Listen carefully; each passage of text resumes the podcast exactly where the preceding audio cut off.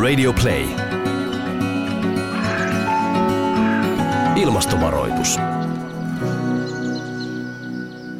Tervetuloa mukaan ilmastovaroitusohjelman pariin. Minä olen Hermanni Seppälä ja meillä on tänään studiossa Jouni Keronen, CLCn toiminnanjohtaja, perustajajäsen Myrskyvaroitus ryssä ja Timo Tyrväinen, Myrskyvaroitusyhdistyksen puheenjohtaja, muusikko ja ekonomisti. Tässä jaksossa puhutaan Suomesta ja sen mahdollisuuksista vaikuttaa ilmastonmuutokseen globaalisti ja, ja ilmastonmuutokseen yleisesti ottaenkin. Ää, voiko Suomi vaikuttaa ilmastonmuutokseen globaalisti, Jouni Keronen? Voi, ja todella isosti, paljon suuremmin kuin keskimäärin ajatellaan. Ja nyt tulee sitten vähän numeroita, anteeksi kuulijat. Suomen hiilipäästöt tai hiilidioksidi jalanjälki ekvivalentteina on noin 56 miljoonaa tonnia. Nielut taitaa olla jotain 20 miljoonaa tonnia. Jos me vedetään itsemme hiilineutraaliksi lisäämällä nieluja vähentämällä päästöjä, niin sitten meidän kokonaisvaikutus on todellakin joku vaikka 50 miljoonaa tonnia maan sisällä – mutta se, mitä me voidaan tehdä ulkomailla, on itse asiassa paljon, paljon isompi. Esimerkkinä vaikka kaksi CLC-jäsenyritystä, Neste, Neste raportoi jo vuonna 2017, että vähentää globaalisti kasvihuonekaasupäästöjä 8,3 miljoonaa tonnia. Ja Outotek tänä vuonna laski hiilikädenjälkensä, eli kuinka paljon heidän ratkaisuillaan heidän asiakkaat vähentää – hiilijalanjälkeänsä, niin oli 6,2 miljoonaa tonnia. Kaksi firmaa, 14 miljoonaa tonnia. Se vertautuu 25 prosenttiin Suomen tämän vuoden päästöistä.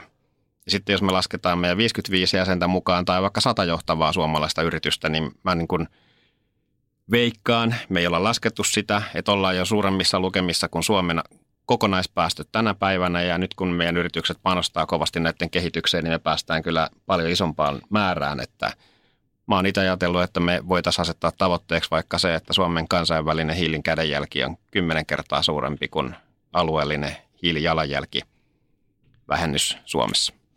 Kun vähän puhutaan termistöstä, niin hiili jalanjälki on ehkä tutumpi kuulijoille, mutta mikä, mikä on hiilikädenjälki, Timo?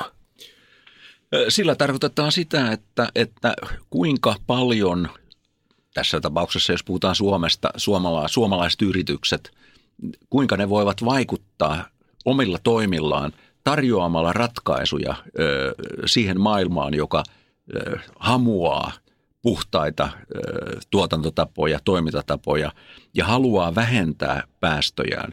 Kuinka me pystytään niin kuin omi, oma, myymällä näitä rat, valmiita paketteja, ratkaisupaketteja, kuinka, ne, kuinka me voidaan auttaa maailmaa vähentämään näitä, näitä päästöjä. Ja silloin puhutaan niin kuin oikeastaan tämmöistä kädenjäljestä, kädenjäljestä kuinka, me, kuinka me autamme maailmaa meidän rajojen ulkopuolella. Ja esimerkkinä on vaikka tämä Outotekki, jossa kuudella eri teknolo- heidän teknologiallaan on laskenut näitä kädenjälkivaikutuksia. Suurin vaikutus on tämmöinen ferrokromi-sulatusprosessi, joka on implementoitu tällä hetkellä noin kolmannekseen maailman ferrokromisulatoista. Ja siinä se kädenjälkivaikutus on noin kolme miljoonaa hiilidioksiditonnia per vuosi. Että nämä on merkittäviä, nämä on globaaleja ja vaikutus on, niin kuin näette, niin nämä on niin kuin, tämä yksinään, tämä yksi prosessi, niin muistaakseni pääkaupunkiseudun päästöt on noin 5 miljoonaa tonnia. Että tällä yhdellä teknologiaratkaisulla Outotekki vähentää päästöjä yli puolet siitä, mitä koko pääkaupunkiseudun kokonaispäästöt. Niin tämä antaa ehkä vähän siihen mittakaavaa, että minkälaisia vaikutuksia maailmalla voidaan päästä. Ja tässä puhutaan nyt vain kahdesta firmasta. Meillä on tällaisia, tällaisia tota, todella merkittäviä firmoja paljon, paljon enemmän, kymmeniä, jollei, jollei kolminumeroinen luku. Eli tässä on niin kuin tietyllä tavalla se perusvastaus siihen sun kysymykseen, voiko Suomi va- vaikuttaa. Me voidaan vaikuttaa vähentämällä omaa hiilijalanjälkeä, päästöjä, mutta että siinä me ollaan pieni tekijä maailmassa. Mutta kuitenkin jokaisten panosta tarvitaan. Sitten on se toinen näkökulma, se, että tota, niin, niin, niin voidaanko me vaikuttaa globaalisti meidän rajojen ulkopuolella. Ja siinä meillä on paljon osaamista. Ja tämä on tärkeä ymmärtää, että se, että me, me ö, satsataan näihin uusiin toimintatapoihin, ja investoidaan niihin. Että samalla me silloin satsataan Suomen tulevaan menestysmahdollisuuteen sekä koskien talouskehitystä – valtion talouden kestävyyttä että työllisyyttä. Ja silloin niin kuin tavallaan kaikki ne, ne, ne, ne puheet, joissa väheksytään sitä, että tämä on turhaa vouhotusta ja ei meidän tarvitse näistä asioista puhua.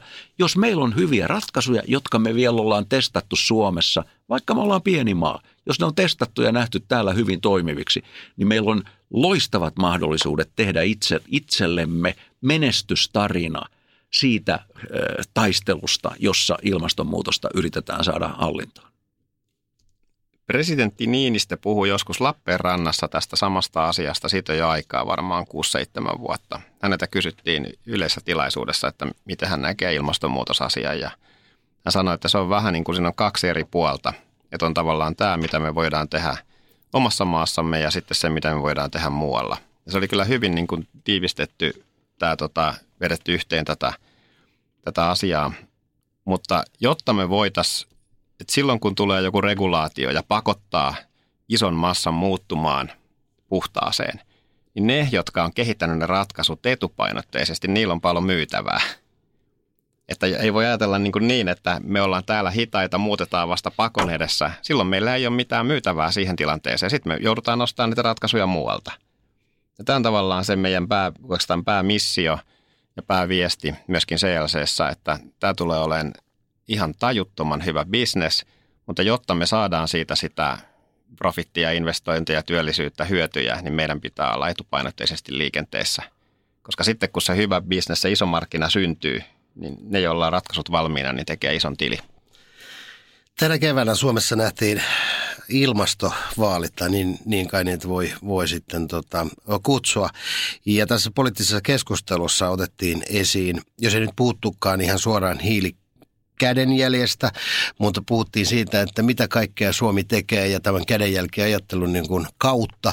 Oltiin vähän sitä mieltä, että kun me tehdään niin paljon muualla jo hyvää, niin silloin me täällä Suomessa ei tarvitse tarvi välttämättä. Me ollaan otettu sitä jo niin kuin vähän lompakkoon sitä hyvää ilmasto, ilmasto tota, vaikuttamista. Puhuttiin nieluista ja näin, mitä te tästä olette mieltä. Kun kädenjälki on tarpeeksi iso, niin sitten ei tarvitse Suomessa tehdä mitään. Onko näin?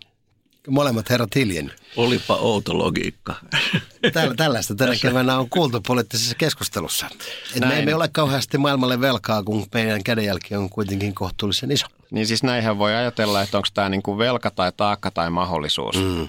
Että koko ilmastonmuutosterminologia, mua niinku harmittaa se, että se on tämmöinen niinku verot, kiellot, taakanjako, kauhean niinku negatiivissävytteinen juttu ja se itse asiassa – tämän negatiivismin taakse niin kuin jotenkin kätkeytyy se, että tämä on aivan järkyttävän iso mahdollisuus. Ja vaikka me ei velvollisuuden tunnosta tehtäisi yhtään mitään, niin meidän kannattaa tehdä se, niin kuin se uusi, uudet jutut ihan itsekkäistä syistä.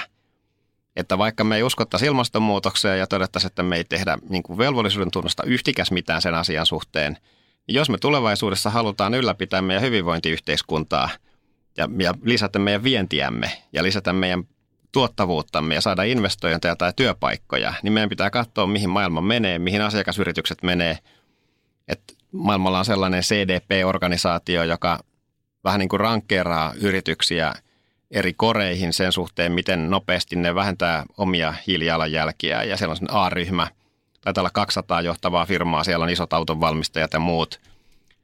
Ja keskimäärin nämä isot firmat vähentää päästöjään hiilijalanjälkeensä 5 prosenttia vuodessa.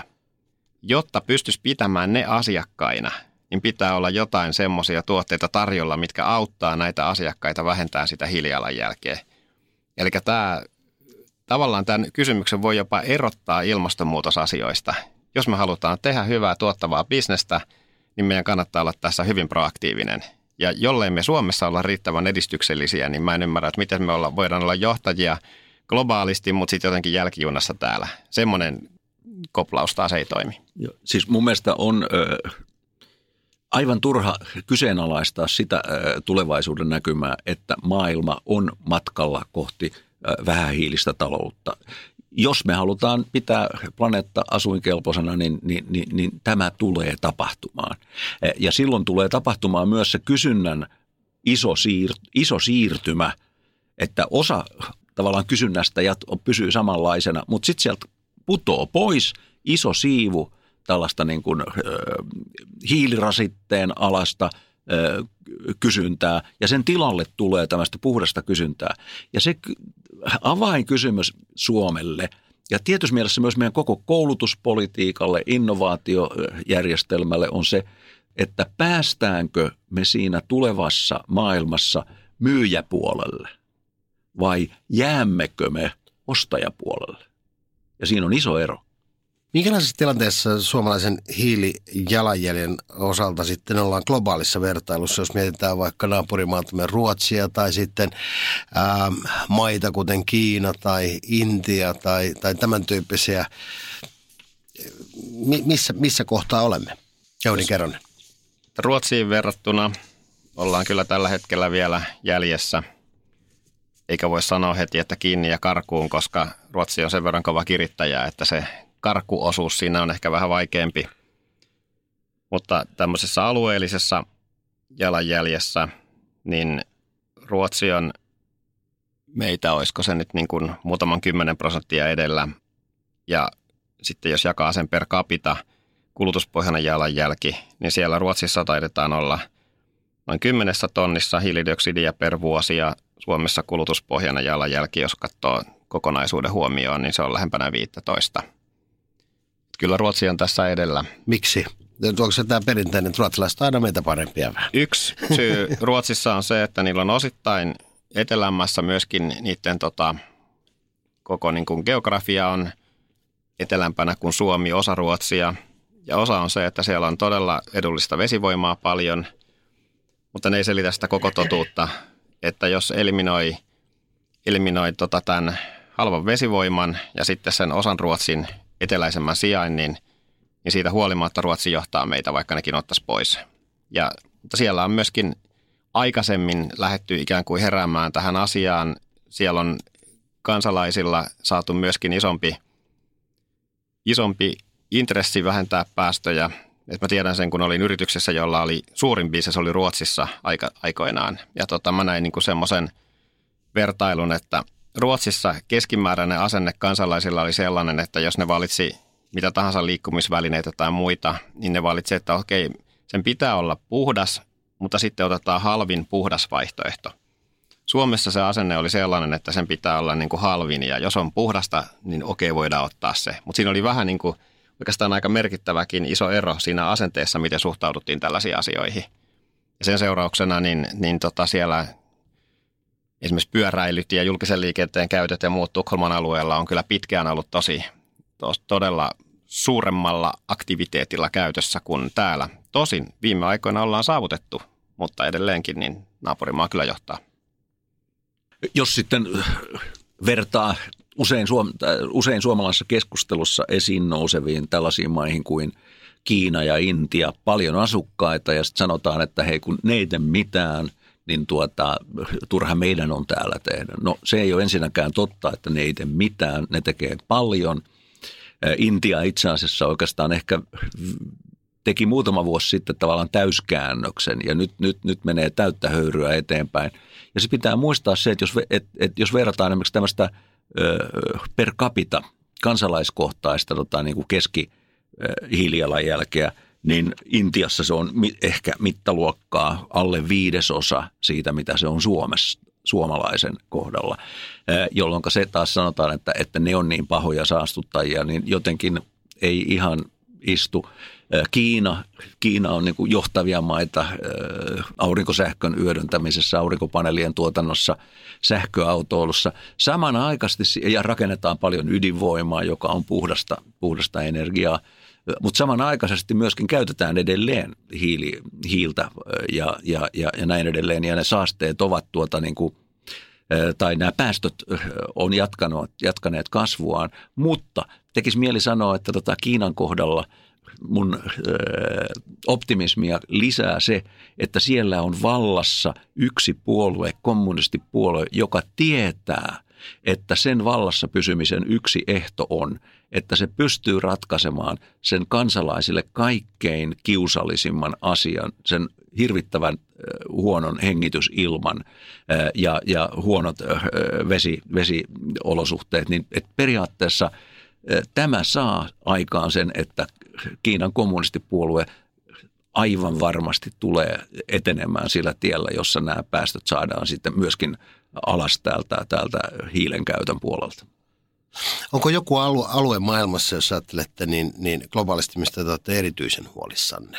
Onko joku, joku maa tai mikä ei varsinaisesti halua ottaa kantaa tähän koko ympäristöasiaan tai ilmastoasiaan? No, tällä hetkellä tietenkin Yhdysvallat ei, ei voi olla sanomatta sitä, että siellä tapahtuu valtava hienoja juttuja, tulee Tesloja tai muita tällaisia ratkaisuja, mutta jos, jos liittovaltion peruspolitiikka on semmoinen tätä asiaa hidastava ja sitä hidastetaan maan sisällä ja hidastetaan kenties kansainvälisestikin, niin se on kyllä mulla, ei käy kieltäminen, tosi iso huolenaihe.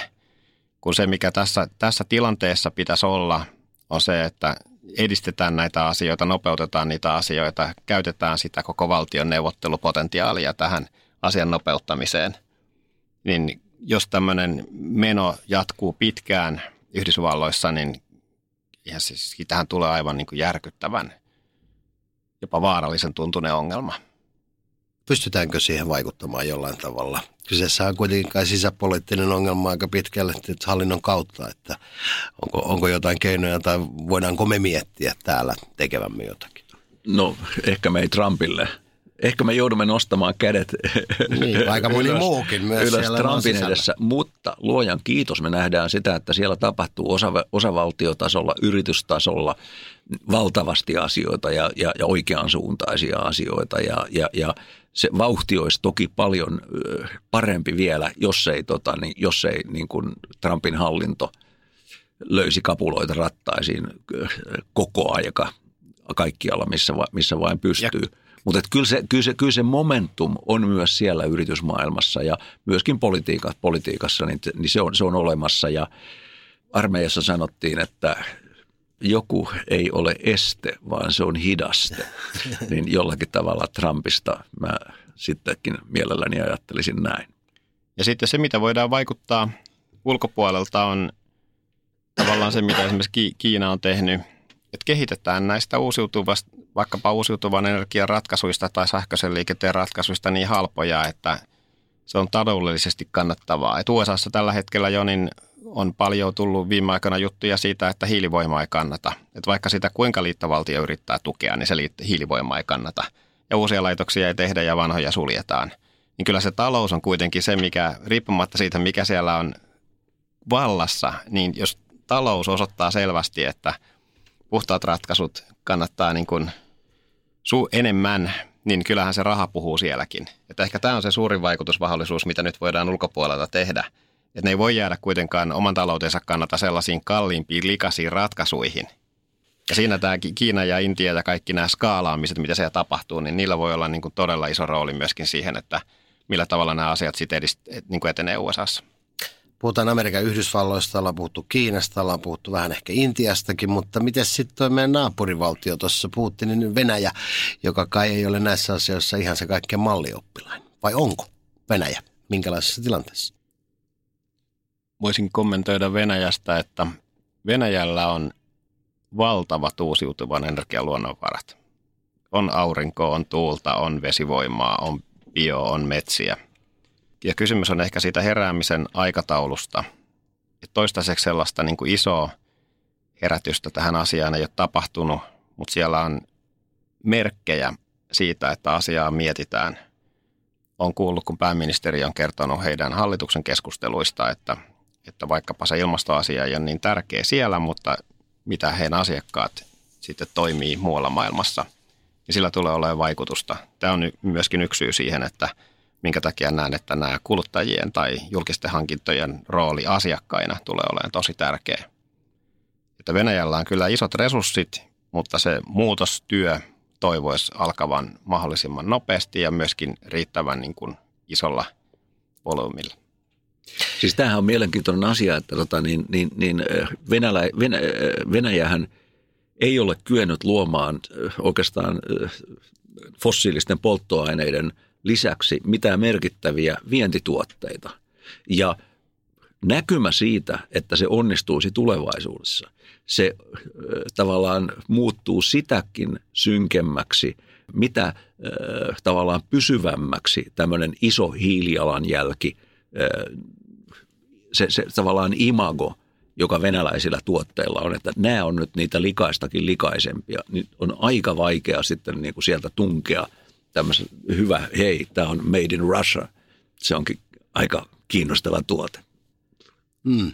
Ehkä tässä meillä pitäisi olla sitten äh, hyvä vientituote sinne Venäjän suuntaan. Että tätä ymmärrystä, osaamista, mikä meillä Suomessa ja kuten totesimme Ruotsissa vielä vähän ehkä, vähän ehkä enemmänkin, niin sitä olisi hyvä sinne lähteä viemään.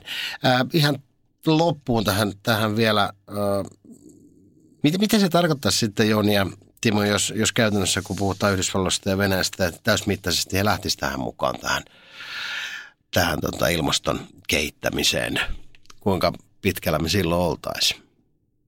Siis kyllähän me oltaisiin paljon pitemmällä. E, ja tota, e, kyllä mä näen, että olen varma siitä, että e, hyvin nopeasti Yhdysvallat, tavallaan se, se taloudellinen intressi, joka on olla siellä voittajien puolella taloudessa, niin, niin, niin se tulee jyräämään, jyräämään läpi.